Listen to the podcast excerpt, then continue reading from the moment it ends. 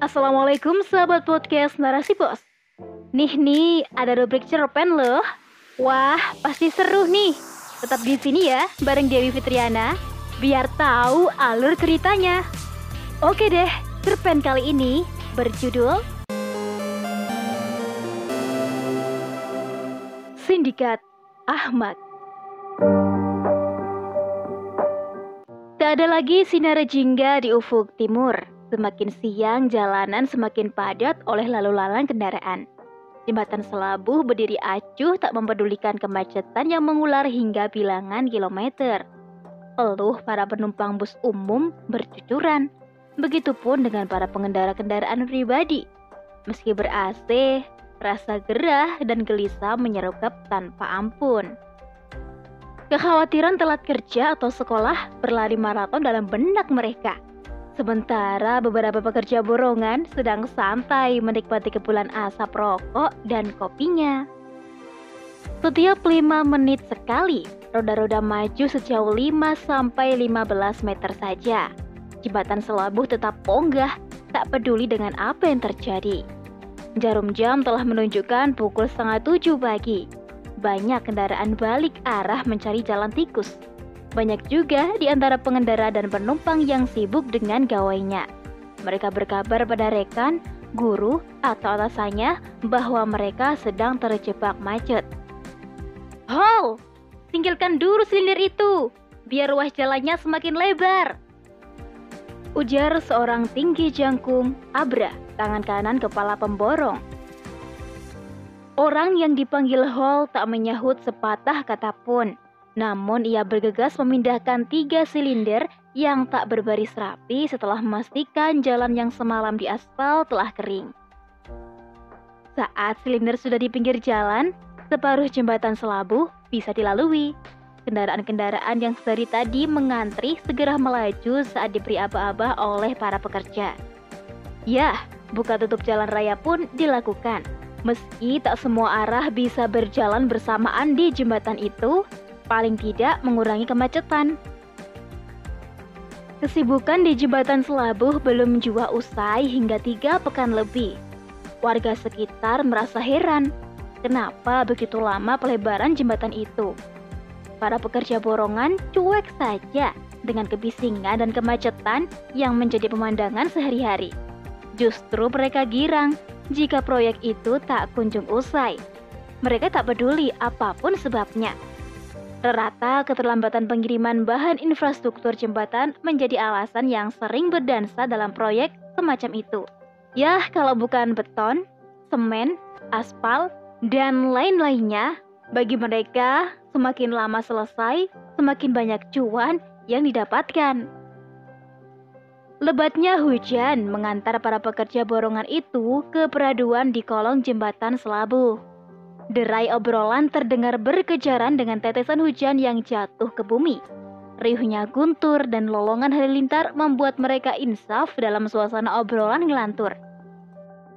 Tema yang paling bertahan lama seputar beberapa cuan yang ditilap oleh para bos PT Mas kami di negeri antah berantah Celotehan itu berangkat dari kekesalan Abra, seorang pekerja borongan, tangan kanan kepala pemborong yang tak diizinkan pulang.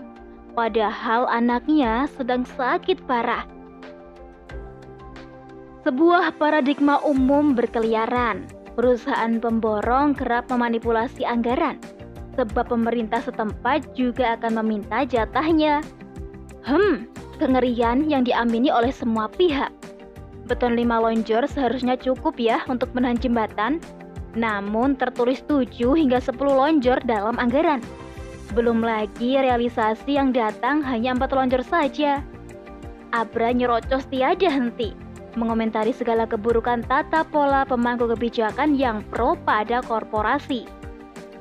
Sengitnya obrolan tak jua henti, terus beradu dengan hujan angin yang setia memeluk bumi. Abra terus membuka keran seputar bos mereka yang serakah dan arogan. Izin sebentar tak diperkenankan, tapi rakus dalam menyunat anggaran. Abra terpaksa patuh karena tak ada pilihan lain. Dia sadar sedang bekerja pada sindikat Ahmad yang tak mengenal kata welas asih. Rasa empati lenyap dalam kamus kehidupan mereka. Tirai hujan telah berkurang. Tangan Abra fokus memasukkan semen dalam adonan semen buat cor. Sementara angannya berkelana pada Pak Bambang, kepala pemborongnya dulu. Dia begitu baik dan bersih. Sekarang jadi tahanan kota gara-gara menolak tawaran bupati untuk manipulasi data anggaran. Dia juga menolak pengadaan alat dan bahan dari pemerintah setempat karena jembatan yang sedang dibangun saat itu tanggung jawab pemerintah provinsi. Pak Bambang tegas menolak cek senilai harga Alphard. Dia meminta maaf dengan santun pada pemimpin wanita itu. Baginya, menjaga harga diri sebagai seorang muslim adalah wajib. Sehingga dia berhadapan dengan sejumlah kasus yang mengada-ada. Walhasil, dia jadi tahanan kota. Sejak itu, kepala pemborong berganti. Tak ada lagi belas kasih dan shift istirahat. Jatah jam kerja lebih panjang, sementara upah tetap. Namun Abra tetap mendekat dan dijadikan tangan kanan si bos baru.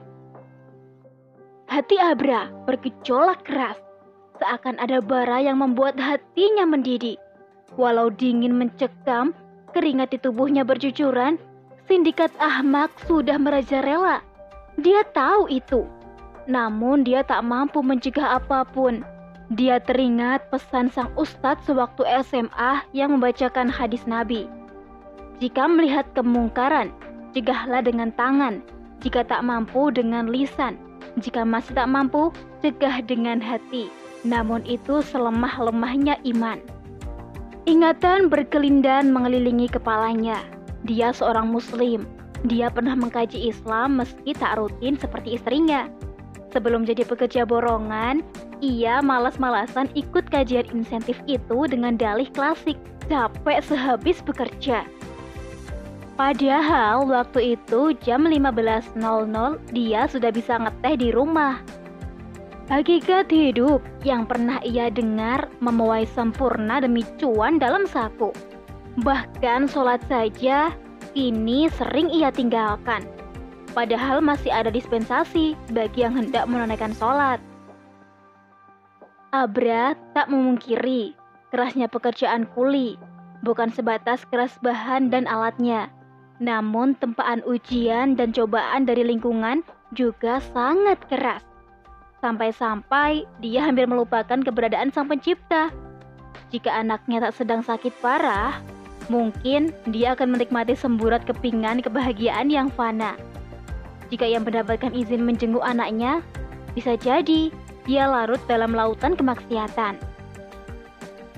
Hujan telah sepenuhnya reda, namun gerimis di hati Abra justru membesar. Dia menginsafi pekerjaannya yang penuh risiko, bukan karena area licin dan berbahaya, namun pekerjaannya di dunia infrastruktur pemerintah diliputi dengan manipulasi dan kebohongan.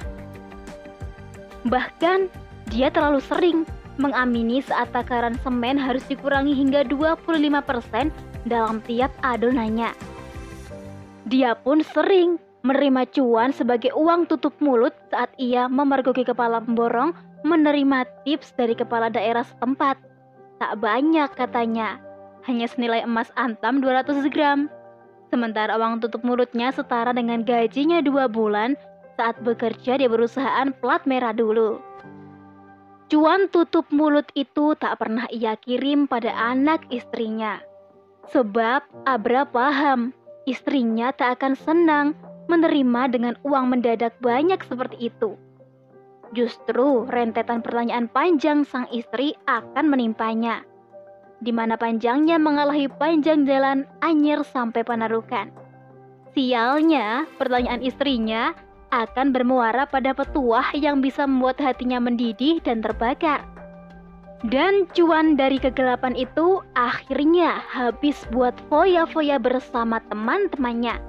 Abrah jadi lata mengikuti arus kepala pemborong yang pernah mentraktirnya di meja klub malam. Bukan hanya segelas barang haram yang ia teguk, bisa berbotol minuman dihabiskan demi mengusir kesepian dan kekosongan waktu kala istirahat. Dunia malam, menjadi dekat dengannya. Netranya basah, air mata jatuh tanpa permisi. Penyesalan memukul tepat di relung jiwanya. Jembatan Silabuh masih terlalu angkuh untuk bisa diselesaikan dalam waktu cepat. Abrah mulai menemukan titik terang dalam sudut hatinya. Tangan kokoh nan lincah tetap fokus mengolah semen sesuai takaran. Sementara angannya masih melalang buana bersama rasa muak pada para sindikat Ahmad, termasuk rasa muak pada dirinya. Selama ini ia pun menjadi bagian sindikat Ahmad yang sangat tamak. Padahal istrinya berulang kali berpesan agar berhati-hati dalam bekerja. Dia abaikan begitu saja nasihat itu. Kesetiaan terbangun untuk menyandra perhatian kepala pemborong saat ini. Namun, baiknya kenyataan tak bisa dihindari. Kepala pemborong hanya peduli dengan besarnya materi, tak ada rasa manusiawi. Cuti barang sehari untuk menjenguk anak istri pun tak ia beri.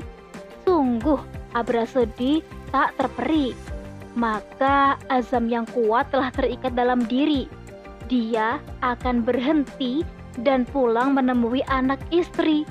Dia berkomitmen akan berhijrah dengan sepenuh hati dia tak ingin menjadi sindikat Ahmad sampai mati. Begitulah cerpen pada episode kali ini. Cerpen apik dan menarik ini karya dari sahabat kita, Afiyah Rosyad. Sekian, saya Dewi Fitriana. Sampai jumpa di rubrik cerpen selanjutnya. Tetap di sini di podcast Narasi Bos. Cerdas dalam literasi media, bijak menangkap peristiwa kunci. Wassalamualaikum warahmatullahi wabarakatuh.